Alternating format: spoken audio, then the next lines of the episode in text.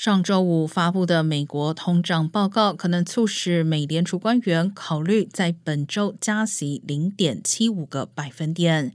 周二起，美联储官员将在为期两天的会议上讨论加息的具体幅度。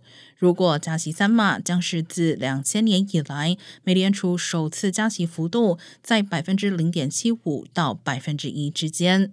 美联储上一次加息零点七五个百分点是在一九九四年。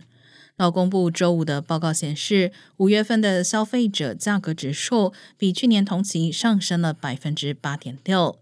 最近几个月，油价上涨以及俄罗斯对乌克兰战争造成的供应链中断，都导致价格上升。